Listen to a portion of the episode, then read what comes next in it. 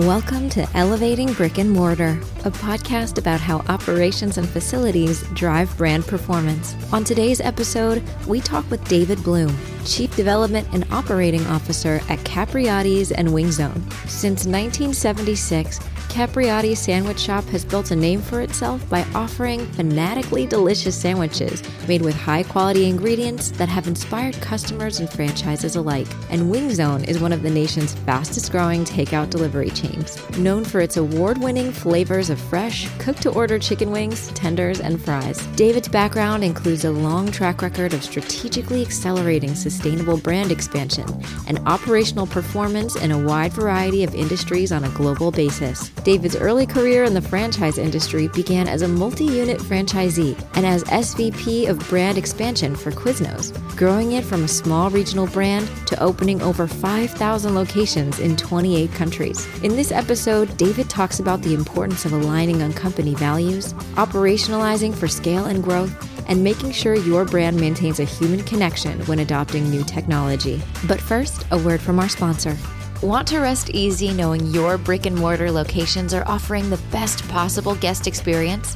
Partner with Service Channel for peak facilities performance. Check out servicechannel.com today to learn more. Now, here's your host, industry and FM technology thought leader and chief business development officer at Service Channel, Sid Shetty, along with our guest, David Bloom. Hello, everyone. Welcome to the show. Thank you for joining us. I am here today with David Bloom, Chief Development and Chief Operating Officer of Capriotti's and Wing Zone. David, welcome. Thank you for being here. Oh, thanks, Sid. I appreciate you having me on. Thank you. So, David, you seem to have had a pretty phenomenal career, not only in the hospitality industry, but also in private equity and the startup world that pretty much took you around the globe. Can you share your journey with us? So, I grew up in New York. I was born in Manhattan and then went to university in Las Vegas, UNLV, and that really kicked things off, I guess. And just in a nutshell, I've really gravitated towards finding and taking on what I considered, at least for me personally, to be the biggest challenges and opportunities with the most responsibility that I could possibly find at any given time, which generally means that I've pretty much been over my head 99% of the time. completely overestimated my experience and capabilities, but it has enabled me to work for and with some of the best people and certainly the hospitality industry, restaurant industry, but in other verticals, you know, home services and education. And I think to date I've worked in 33 countries globally. And that's really, I guess for me, it's more about the journey than it is about the destination. And I've just really enjoyed and appreciated that opportunity to work with and for so many just incredible people and learn from them. And then hopefully take those learnings and apply them and continue to challenge myself and do new things. That's great. So you started in the hospitality industry and then you changed verticals and then you came back. What made you come back? Well, I was living in Kenya, an interesting fact. So I worked for a company called Bridge International Academies. Okay. Today, Bridge is, I think, one of the fastest growing educational companies in the developing world. And it was funded by Gates and Zuckerberg and Omidyar and Pearson and all the big private equities. Right. It was kind of like working for Steve Jobs. I was always by far the dumbest guy in the room. But my background in scaling, knowing how to scale, brands yeah. is what they were looking for because they were looking to grow. And so we were opening schools and buying the land, building schools, standing them up. And there is no really playbook. And so I think that was a real education for me is how doing business in that type of environment. Gotcha. So you've seen a lot of things. You've worked in a variety of different areas and geos and stress levels any lessons that you've learned through all those experiences that you'd say today you apply it in the restaurant or in the hospitality industry it's a cakewalk for you the brands and businesses they eventually go away. And if you talk to a 20 or 30 year old person today and say hey what do you know about steak and ale and bennigan's they know nothing about it and they don't care so right. the business itself, the company is probably going to be irrelevant at some point in their relatively short future. But what you learn and the relationships that you make along the way, the reputation you build along the way, and the growth that occurs, hopefully personally for you, that you can apply to all parts of your life, both professional and family, that's really what counts. And so, Right. to me, who you work with is a lot more important than what you do. And so that's the takeaway I have. And that's great. Tell me about Capriotti's and Wing Zone. Capriotti's is the original brand that was founded by your company, and then you acquired Wing Zone. Can you explain why Wing Zone? Like, what was attractive about that business? I've been here for about six years, and actually, again, what drew me here was because I had been involved with the startup of Quiznos from 18 stores to when the company sold, it was at 5,000 stores in 28 countries. So I had a background Wow. in how to scale brands and had been part of the team that did that and was a large multi-unit franchisee and area developer and then worked on the corporate side as well. And so what drew me here to Capriotti's was the ability to do that. But again, it was really more about the people than it was the brand. I love Capriotti's, I love the food, had a great story. I thought we had a lot of legs, but it was really the team the senior management team, the board, the investors. I really, I knew some of them really well from past lives and just thought that would be a great opportunity to be with that kind of team and do some really cool things together over the long haul. And that, so that was the vision going into Capriotti's. Yes, we're going to stand up this company and it's going to be great, but it's really uh, the opportunity to be part of a team that can do that again and again. And so about three or four years into the Capriotti's experience, we started realizing, okay, the Capriotti's is off to the races. It's going to be a national brand. We still have a lot of heavy lifting to do, but we're pretty good at this. Let's go look for other opportunities to use our resources and our capabilities. And we started looking for acquisitions, had one that we were pretty close to pre-COVID. COVID hit, we put everything on hold like the rest of the world. And a few months into COVID, realized that Capriotti's in particular was probably going to be actually somewhat advantaged. All of our hmm. time and energy investing in technology and systems ahead of the COVID curve, we were already adopting all, a lot of those off premise technologies and innovations years before that. So by the time COVID hit, we were really good at it. We knew how to optimize. We didn't, the only quote unquote pivoting that we had to do was implementing some safety protocols. And so we were seeing double digit sales increases year over year and continued record growth and profitability. So Wing Zone was actually just fit in our wheelhouse, number one. There was already a, a letter of intent to acquire Wing Zone in place when we approached them. And we were able to get in through a relationship we had with the founders of the brand. And we just, again, aligned with them on somewhat of a personal basis. We tend to be a very values driven company, and there was a lot of alignment around values and it was in our wheelhouse, heavy off premise, fast casual, about a 1,400 square foot, 12, 1,400 square foot footprint. The only difference is Capriotti's, there were a dozen other sandwich brands ahead of us in terms of becoming a national brand. Wing Zone was actually the number two with only in the QSR space with only 70 restaurants. Wingstop, obviously, with 1,300 restaurants. So we also were looking for something that had the ability to be in that top two or three tier, sort of at an undisputed level. So we acquired it at the of 2019, beginning of 2020, and spent the first year and a half we brought in a company called Livet Design. They're one of the preeminent restaurant consulting groups out of Madrid and spent a year and a half just ripping the brand apart from top to bottom to position it for that long term growth. And when we acquired the brand, there was really no future development going on. And today we've got about 175 stores in development domestically and oh, almost another 100 internationally on top of the international footprint that's already there. So it's now off to the races. And candidly, we're learning as we go. We're continuing to iterate and learn and adjust like you have to do in our business nowadays. But it's really gotten a tremendous amount of momentum. There was a lot in there, and I want to double click on so many things. So that was great. I want to talk about the fact that there are two brands underneath your purview of mm-hmm. responsibility, right? Like when you look at the clientele and the target audience,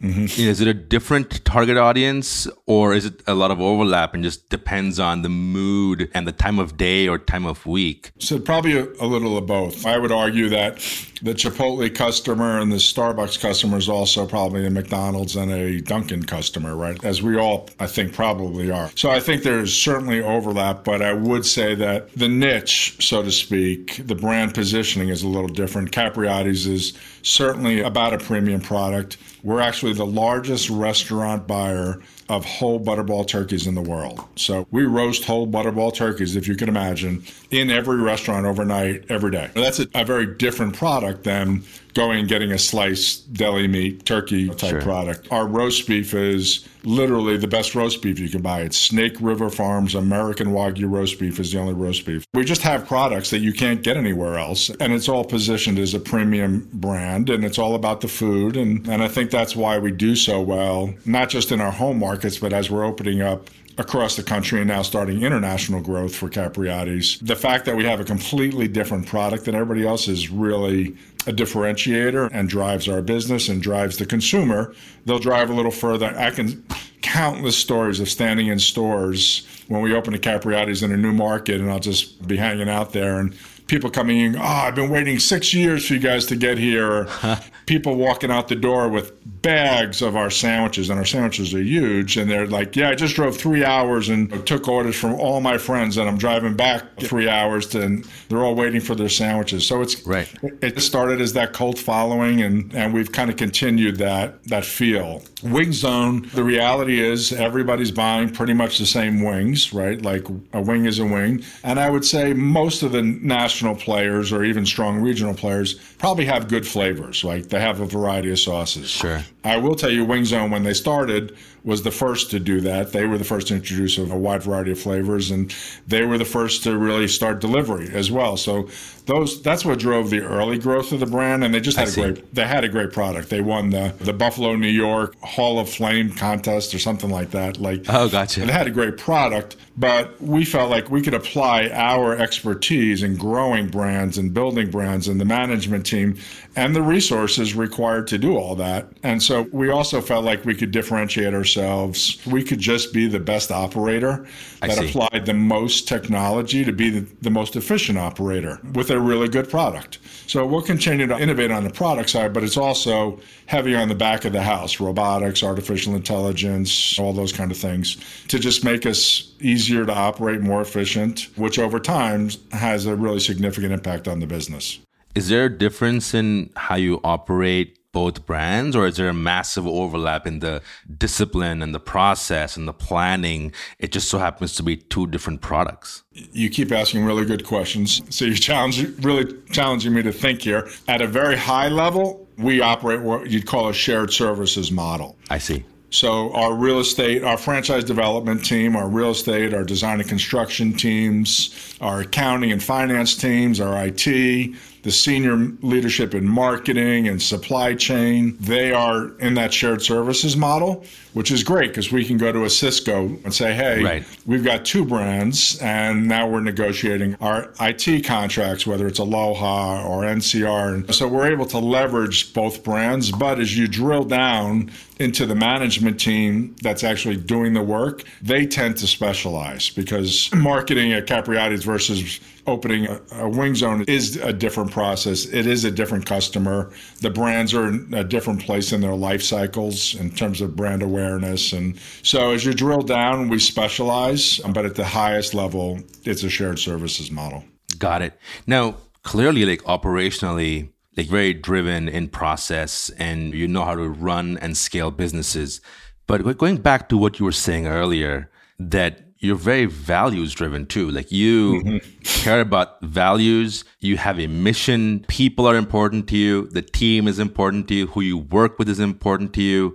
You know, how, and that translates to, I think, some of what I've read online, which is you don't just look at your customers as customers, you call them fans, right? So clearly you're doing a lot of things right. But in the hospitality business, mm-hmm. what do you have to do to invoke that kind of sentiment, not just within your own company, but also with your customers? First of all, I think it has to be real, has to be genuine. Some people use the term authentic, but we are at our core a values driven group, and we align from a value standpoint with with franchise partners, with employees, with vendors, and with ourselves. And I can just tell you that if it, when there's non-alignment, when it turns out we're not aligned, one of us self-selects pretty quickly and goes in a different direction, and we're just we're fine with that. You know, we've learned that if in order to have a business alignment long term, there has to be a very high level of trust. In order to have healthy conflict and all those things that a healthy organization has, there has to be a high level of trust, which means you have to align first and foremost from values. So I'd say just number one, we live out our values. We put it front and center. We make it clear who we are and how we think about life, which also by definition means who we're not, right? We're Right, not sure. going to be, we're not big institutional private equity. We're not looking to go public tomorrow and frankly to my mind ever. We're not looking for global dominance. You know, I hear all those kind of cliches all the time. Oh, we're going to dominate the world. Like Right. look, looking to dominate the world and looking to do great things with great people and that I think are important, have fun along the way. And we expect to make money. We expect to get a good return on our investment. That's it. Life's pretty simple after that. So I think people get that and they appreciate that number one. Number two one thing that does differentiate us a bit is we own and operate the brands that we franchise which if you look at a lot of franchisors Huh. they actually don't do that. They may have one or whatever but they're not really in the same business as their franchisees which means they're not waking up every day looking at the same information, focused Right. on the same thing, feeling the same pain. And because we're actually a pretty significant operator of those brands, if something goes wrong, we're probably going to feel it the most. We're going to get hurt the most. It also is where we invest in all of our innovation. A lot of the technology innovations coming out today, t- they take a, a couple of years, two, three years to prove out. And if you don't have control of your operations and you can't take all the arrows that come along with it and really have your entire team focused on figuring out, because it almost never works right out of the box. I've never introduced something that just worked day one, right? Like it always takes adjustments and fine tuning and whatever. And then actually deciding, is this a big lever for us to pull or is it just a shiny object and let's put it on the side? So I think owning and having company owned and operated, when we acquired Wing Zone, there were no company owned and operated stores. And I think one of our first orders of business was going out as we were redesigning the concept and signing leases to open company operations. And so we could do all that testing. And it, that's been really huge for us. It's also where we do all of our training. It's where we develop our people. It's, I think there's some things inside inside the beltway so to speak that you can do to assure that you have that alignment you're all focused on the same things and then we operate our companies using a program called EOS, the Entrepreneur Operating System, and the actual platform is called Traction, and that ensures that everybody in the entire organization throughout the company is aligned on where we're going, what we're doing, where we're targeting our resources, and then obviously also where we're not focused and what we're not concentrating on, and where are we at in terms of metrics and scorecarding that literally week in and week out, and so there's a lot of, I think, process things that you can do to achieve that goal. And part of the EOS program, I would also say the first step in the program is right people, right seats. So going out and acquiring and sticking with what we think to be the best in the industry that align with our vision and values. That's what allows us to go fast and do what we're doing today is we have just great people that are highly aligned, incredible franchise partners that are attracted to all that, that also care about their people, right? They care about their communities. And so it, it cascades throughout the organization if you, if you live it long term. With regards to the franchise locations, right? How much do you set standards versus how much do you actually control? Uh, it's a good question. The control is really vis-a-vis the franchise disclosure document or the franchise agreement in terms of intellectual property and things like that. Control and compliance are not words that we use a lot. What we certainly do, as I said, we're going to go out and test things. We're going to work really closely with our franchise advisory council on setting our strategy, our annual Sure. strategy, and getting their input on what they think is important and getting feedback. And as tests start to roll out beyond us into more regional bases, they are often the ones that want to do the test first because they're always really inquisitive and they're obviously great partners. I would say it's more of a consultative approach, and that is look, here's what's working, here's what we're doing, here's the results you should expect if you do it that way. And when there's non alignment there, we can sit down again because we're in the same business and say, look, your food cost is here. We're running 20 stores and this is ours. Your labor cost is here. This is what we're paying for insurance. Or maybe we have a franchise partner out there that's got a better deal on insurance or whatever it is that we can share with the system. And so we really use that consultative approach because at the end of the day, it's not about us. It's not about anybody's ego is we just want to win. And I think when you take that, it's not about David Bloom. David right. can think X, Y, and Z. And candidly, I'm, i may not be the actual customer. Like maybe I'm not the prototypical Wing Zone customer. So taking my personal opinion for exactly what the flavor profile should be for certain sauces may be wrong, right? Like completely sure. wrong. And I think a lot of companies don't take, and part of the EOS process is having a lot of data and using 50% data and 50% experience to arrive at the right answers. And I think that's an important part of the process. How many locations do you have in both the brands today? Yeah. We have about 180 Capriotti's open, with about 300 in the domestic development pipeline, another Wow. Uh, 50 or so internationally in the pipeline. Capriotti's is entering its first international market this year, India, with some great partners that we're really excited about, really love. Wing Zone, when we acquired it, was 70 units, half domestic, half international. Today, in total, we've got about 90 open with almost another 200 in development domestically and another almost 100 internationally. So that gives you some sense of where we are. That's great. Clearly, what you're doing is working and there's a tremendous amount of growth. I guess as you expand more locations, you're going to have a few challenges. And one of those is delivering a consistent and compelling experience for your consumer. Because when a consumer mm-hmm. walks into the wing zone in Dallas, and right. walks to one another part of the country, they're expecting one brand, one experience. They're expecting Wing Zone, and when if they had a bad one, right. they're not going to say, "Hey, I'm not going to go to that branch. I'm not. I'm right. going to go to the other one." They're thinking Wing Zone. So, what is your experience with managing that mm-hmm. scale mm-hmm. and that growth, keeping the customer in mind? And also, what is the experience you want your customer to have when they walk in and they walk out?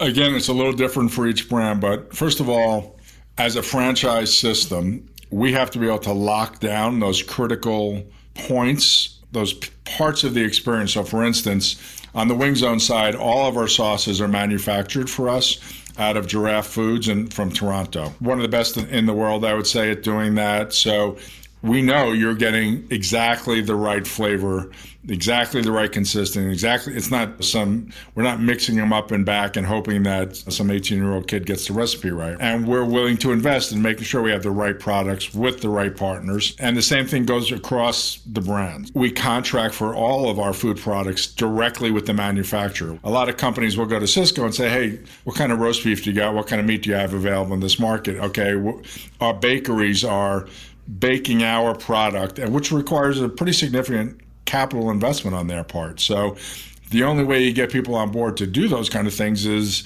if you can demonstrate you're you are actually going to do what you said you're going to do, which is grow, have great sales in your store, right. so they can have they can make their investments, and then. So I'd say number one, it's from a supply chain standpoint. Number two, technology does give you a lot of insights into what's actually happening. Like I said, into the supply chain, we actually invest in technology that gives us insight into Sysco's warehouses and what's on their shelves and what's being bought in our stores to ensure that our franchisees are actually buying the product that's supposed to be bought. So there's a lot of process kind of things. There's the obvious quality inspections. We invest very heavily in customer service scores and metrics from a couple of different perspectives. We work with a group called Service Management Group. I think they're the best in the industry. And so we get thousands and thousands of customer surveys on a monthly basis. But it's also just personal relationships. Our business consultants are in the shops. We're constant lines of communication. We invest very heavily in training. We have a really good training platform, One Huddle, great partners there again. I hate to say it, but you got to do it all nowadays. Right. You got to do it all. Hey, I'm your host, Sid Shetty, and I hope you're enjoying this conversation so far. To make sure you're up to date and have access to all our episodes, make sure you're subscribed to the podcast. Also, if you have thoughts, comments, or questions, be sure to follow Service Channel on LinkedIn so you can be part of our community of like minded folks, as well as have access to a lot of other great content. Feel free to also connect and follow me on LinkedIn. I'm your host, Sid Shetty, and now back to the show.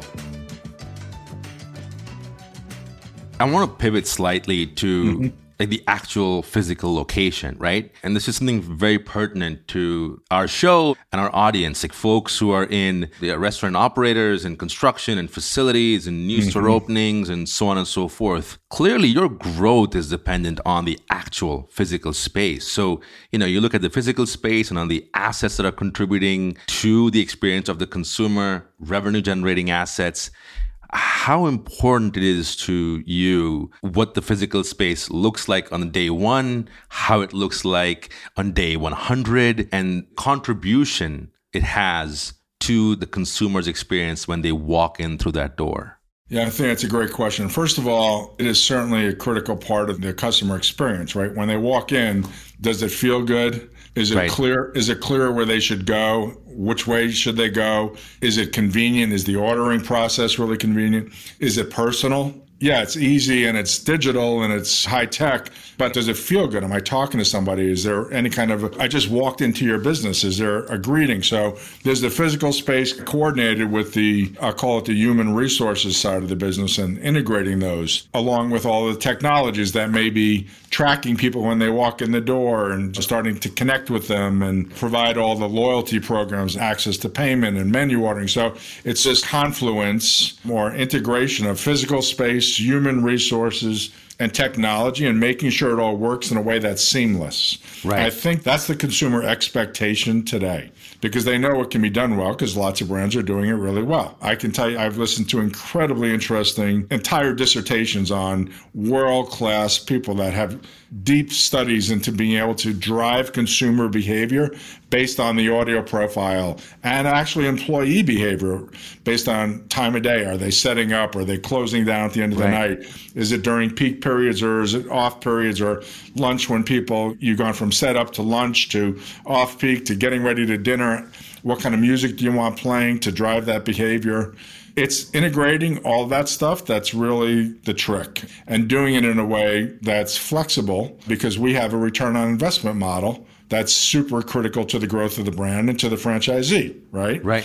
So balancing all of that is the tricky part. And I wish I could tell you that it it's one and done and we figure it out and then it's on track for the next 5 years, but it's just the opposite. It's every time we open a store. We're opening Capriotti's in Hawaii today. I can tell you it's a much bigger challenge. We're opening in India today. It's a much it's a much different environment. The real estate's different. The the labor model, everything's different. So being really flexible and I think iterative. It's the old technology paradigm fail forward fast is kind of our approach. Everything you just said about like the physical space is phenomenal because some of the rhetoric that exists in our space is that hey, certain teams are only thought about when something breaks and they work on resolving it and that's it. And our mm-hmm. hypothesis and what we know is that is not true. Like there are teams that are responsible for making the location feel warm and welcoming and in line with the brand.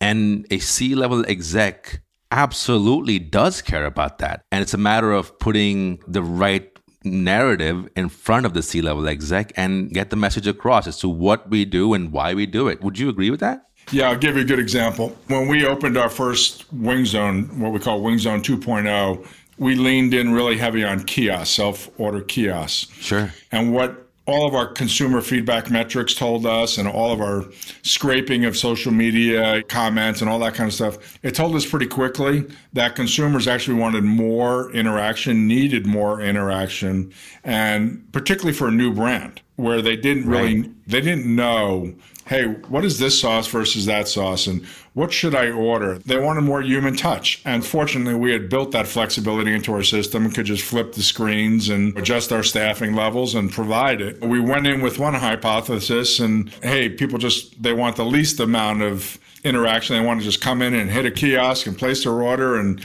have their food brought out. And, and there is some segment of the consumers that want that. And so you can provide that opportunity. But a lot of consumers in that brand in particular wanted the interaction and wanted to be able to ask questions. And they wanted to somewhat more of an ambassador to enhance their experience. So something as simple as that, maybe it sounds simple, is just critical to the success of the brand. Otherwise, we're a commodity, right? It's just a transaction and there is no brand brand loyalty and that's one of the tenets that we build our brands on is we want to build up a as you said early on in the conversation we want to have we call them cap addicts on the cappy addict side like people that are literally handing it down from generation to generation love of the brand and we're trying to build that on the wing zone side as well yeah, and it, it's interesting, right? As you push the envelope with technology and innovation, to be so mindful on about what happens when it doesn't work, right? Mm-hmm. If you have a kiosk, like we hear in the restaurant space of different brands using robotics to bus tables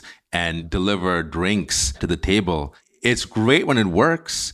But when it's not working, you have to have a plan on how you resolve it quickly because the experience that a customer will have when they walk in and they see two of the three kiosks not working or a robot that's just sitting in the middle of the in-room dining space dead it, that works against you big time right yeah, robotics, just to take that. We work with all the major robotics guys, have deep partnerships with everybody, and have been in that space very early for a number of years now, testing and iterating. But candidly, while it technically works, it has a long way to go before it's really dependable 100% of the time and has been fully adopted because you don't just plug and play that stuff. You actually have to adjust your supply chain, the way product right. comes in the door. You have to adjust, as you said, the physical layout, not just to accept the machinery, but to do it in a way that maybe has a personality. Like, right just sticking a robot in a restaurant, that's not what consumers are looking for.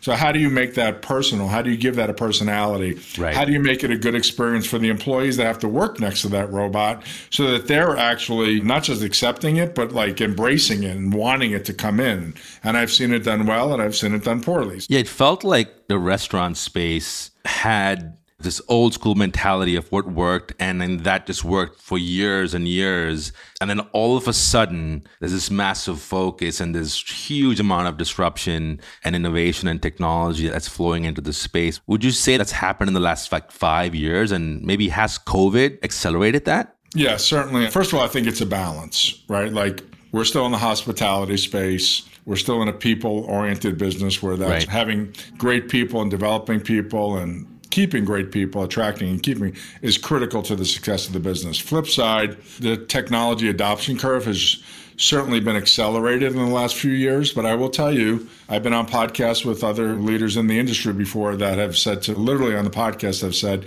yeah, once this is over, I'm pretty sure it's going back to the way it used to be.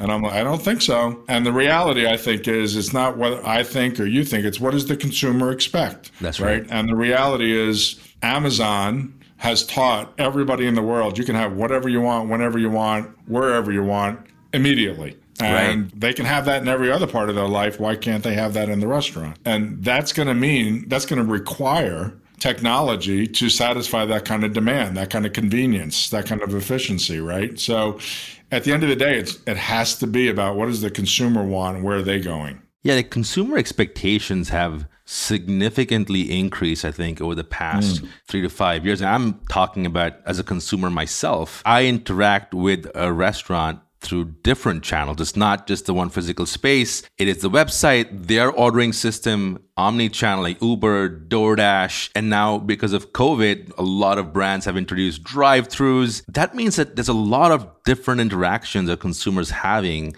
with the business. And honestly, like we want all of them to be perfect. It's not okay to just do three of the five. It's still your brand. What are your thoughts on that? Well, I think you use the word omni-channel and being really good at every channel. And you as a consumer, and I know for me, Sometimes I'm going to get out of my car. I'm going to walk in. I'm going to order. I'm going to sit down and I'm going to eat. Sometimes I'm going to go through the drive through. Sometimes I'm going to go on their app. Sometimes I'm going to order directly off of one of the other apps. Sometimes it's a catering event. Sometimes it's dinner at home or lunch in the office. And like we have to be omni-channel. We have to be, we have to be everywhere that the consumer is. Like I go back to the where does the consumer want to be? Right. Some consumers are very loyal to Grubhub or DoorDash or Postmates or Uber Eats or whoever it is. And some companies dictate, okay, if you're going to eat out while you're on the road, you have to do it through one of our approved vendors, which means Dinova or whatever, or you've got to order your catering through ezCater. Like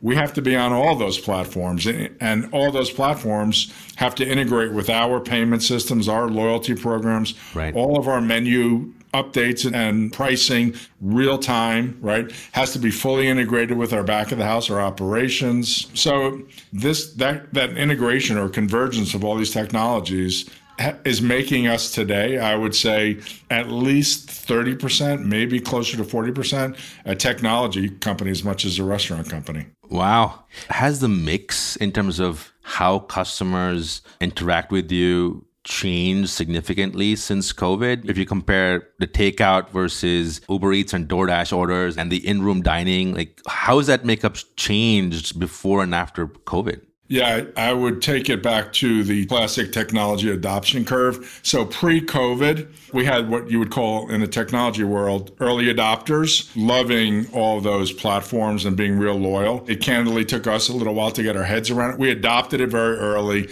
We were beta testing Olo Rails and those kind of integrations with our partners at Olo, who are awesome, frankly. And we had national agreements in place with all those platforms very early on. And we were testing ghost kitchens, we were testing virtual brands. We had everything. We already had all that stuff going pre COVID. The difference is COVID sped up the adoption curve into that next group where you had people in their 60s ordering, sitting in their home and ordering on Grubhub. That normally would have taken 10 years, instead it took two years. And so I think it just, we sped through the adoption curve much faster. Right. And obviously, once the cat's out of the bag, people are not going back. And there is a certain generation, my my daughter and her husband, they wouldn't dream of walking up and down the aisle at a grocery store to pick up what they want. They wouldn't dream of that, right? That's right. just a total waste of their time. And my wife and I, we still do that, right? We still walk up and go, I'm going to go look at what I want. They're like, no, I'm ordering it ahead. Maybe I'll pull in the lot and have them bring it out to me. Sure. Otherwise, I'm having it sent to the house. And it's just, I think that cat's out of the bag, and I think it's a good thing. Are there any strategies that you deploy over the past three years to change your physical spaces to to adapt to the change in demand and the change in the mix? Because some of the leaders I speak to, their brands have introduced drive-throughs in a whole bunch of restaurants in eh, certain areas. They have changed the makeup of the kitchen. Mm-hmm. They've changed the proportion of the in-room dining versus the kitchen to be able to fulfill those orders. Has that been the same experience for you and how have you dealt with it? Yeah, I would say again, we had dove into all that for several years before COVID. So we were already testing pickup windows, pickup cubbies in our stores because of the rising costs. Again, because we're in the same business as our franchisees, we're very cognizant of inflation around real estate early on, and which was forcing us to go smaller footprints, become much more efficient in terms of the kitchen and the back of the house. And we were already seeing a mix. And I think if you dial back about five years, what you would see is the fastest growing or within the restaurant space was off premise is not people coming in and sitting down. That was pretty flat. Off premise okay. consumption has been the fastest growing segment for years, and certainly the aggregators very quickly became a critical middleman in in that relationship and I will just tell you today we couldn't exist without them. They represent such a significant part of our business. So our challenge early on became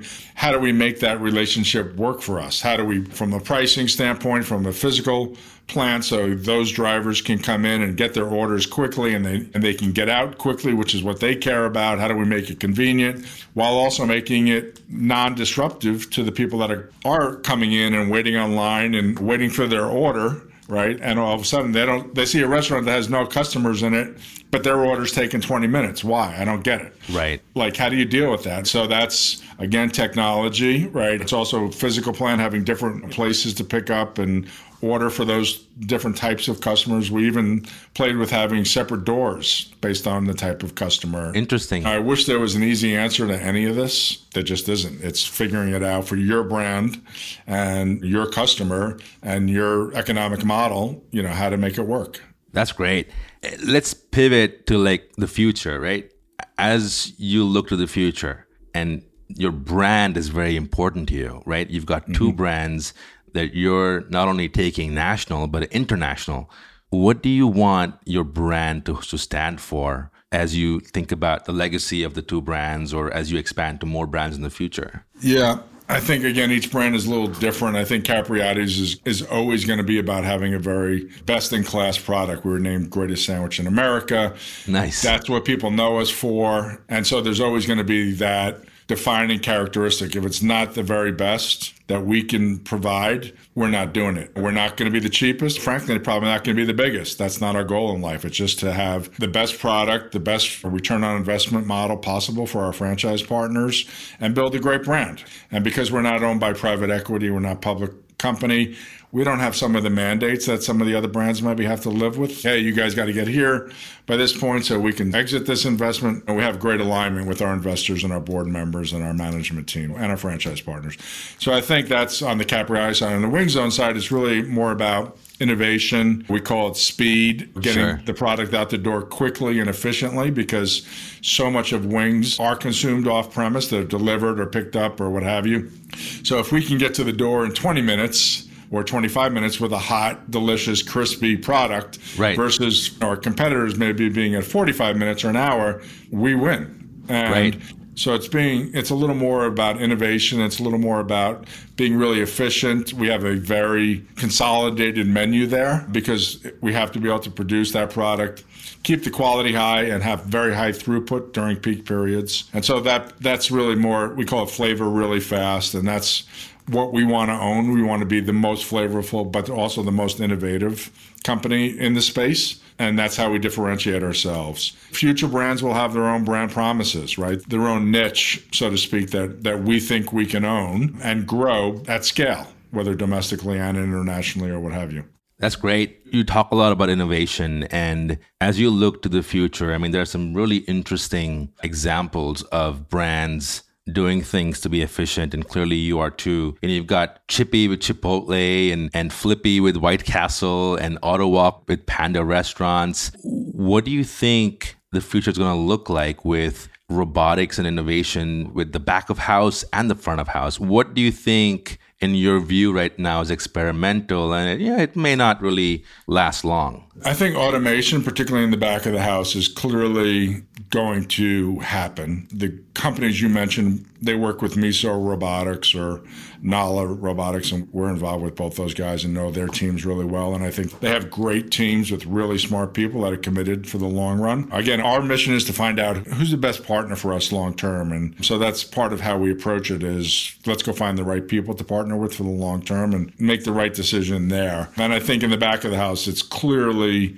a huge lever because if you can take two or three people off your schedule, and that significantly changes your model, your business model. And not just from a labor standpoint, but also, hey, I can stay open later. I can be open 24 hours a day in certain locations. It expands your revenue opportunities as well. But as I said earlier, it's also going to drive changes in supply chain and throughout and, and other aspects. So I think picking the right partners, knowing who those people are going to be, is part of whether this is going to work for you or not in the long run. And those partners have to integrate with your other partners. So your POS providers, your loyalty programs, your online ordering. Yeah. It's not just standalone are they the right people, but do they integrate with my training platforms and all the other things that you're doing in your shop? So having a really good IT stack and well thought out and well coordinated will determine how well it works for you individually. But I don't think there's any world where AI robotics, and even whether it's augmented reality or virtual reality, all those things. There's a great book out called The Future is Faster Than You Think by Steven Kotler and Peter Diamandis that if you haven't read, I just suggest people read because it's not just our industry. It's right. real estate, it's finance,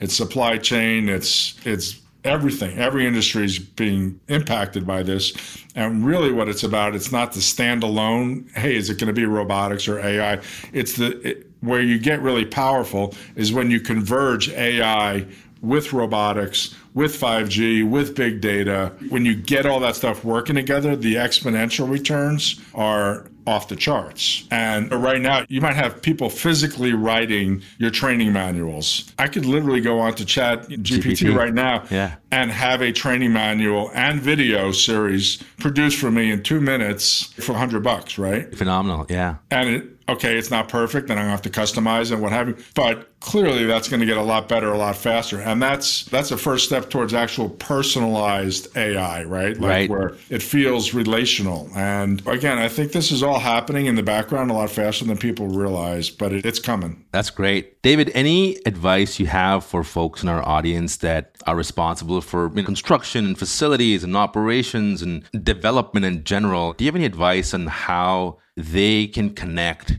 what they do every day mm-hmm. to what's important to a C level exec, no matter how big or small the organization. So it's not just about a specific task, but about connecting what you do to the broader mission of the organization.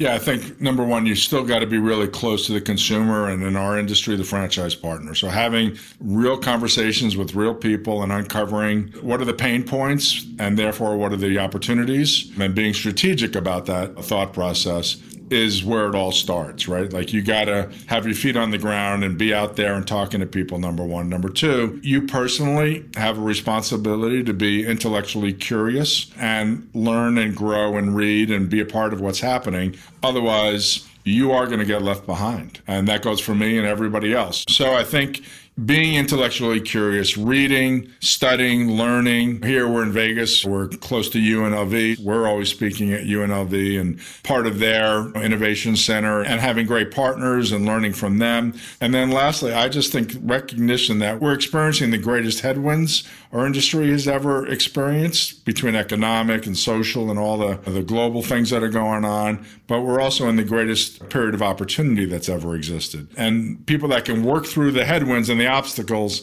and even turn those into strengths somehow by getting ahead of the curve are going to be the winners in the long term. That's great.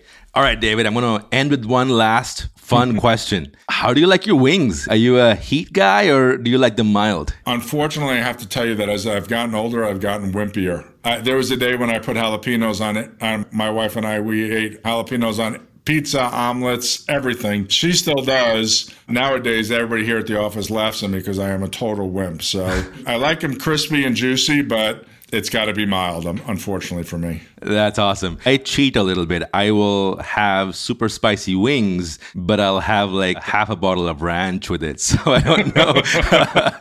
I don't know how much that counts, but I love it. We have a sauce called nuclear habanero, and we were at the one of our restaurants t- testing a new chicken sandwich the other day, and they brought out some nuclear habanero, and some of the guys, that some of our leadership team was like, "It's not hot enough. You shouldn't be able to." I'm like, I like dipped my pinky and then I put a little. I was like, I and I'm obviously I have no hair, so I'm like sweating from my head for the next ten minutes, and they're all laughing at me. I'm like, that's hot enough. Believe me, that's hot enough. It's nuclear enough. It's nuclear. It's awesome, David. That that was fantastic. I really appreciate the conversation. I really enjoyed it. Thanks for taking the time to chat with me. And for all those in our audience, David, what's the best way they can reach you? Sure, I'm, I'm very active on LinkedIn, so certainly you can just shoot me an invite, and I generally accept as long as you're not selling me something like 30 seconds later. I'm always just openly accepting and sharing. And I think LinkedIn's a great platform. My email is david.bloom at capriottis.com. You can always just shoot me an email. I tend to be very active in the industry. So if you're at an IFA or multi-unit franchise or MUFCO or any of the technology, I'm usually either speaking or I'm there. So please say hi. And the great thing about our industry is it's a small world, right? And that's right. You get to know people and build relationships. And that's like what I said first off is that's the most important thing to me is building long-term relationships with people that are equally passionate and are here for the long run and want to do great things. Well, that was David Bloom, Chief Development and Operating Officer of Capriotti's and Wing Zone. There are so many great takeaways from that conversation, but some that really resonate with me are his and his company's focus on values, people, teams, and partners, all surrounding the singular mission of servicing the customer and giving them a great experience and a quality product. The hospitality industry is a really tough industry, and the key is to listen to your customer and meet them where they are. Clearly, the awards and the growth Capriotti's and Wing Zone are seeing are testament to that. With that, I'm Sid Shetty, and I'll see you on the next episode of Elevating Brick and Mortar. ServiceChannel brings you peace of mind through peak facilities performance. Rest easy knowing your locations are offering the best possible guest experience, living up to brand standards, and operating with minimal downtime. ServiceChannel partners with more than 500 leading brands globally to provide visibility across operations, the flexibility to grow and adapt to consumer expectations, and accelerated performance from their asset fleet and service providers. Get to know us at servicechannel.com.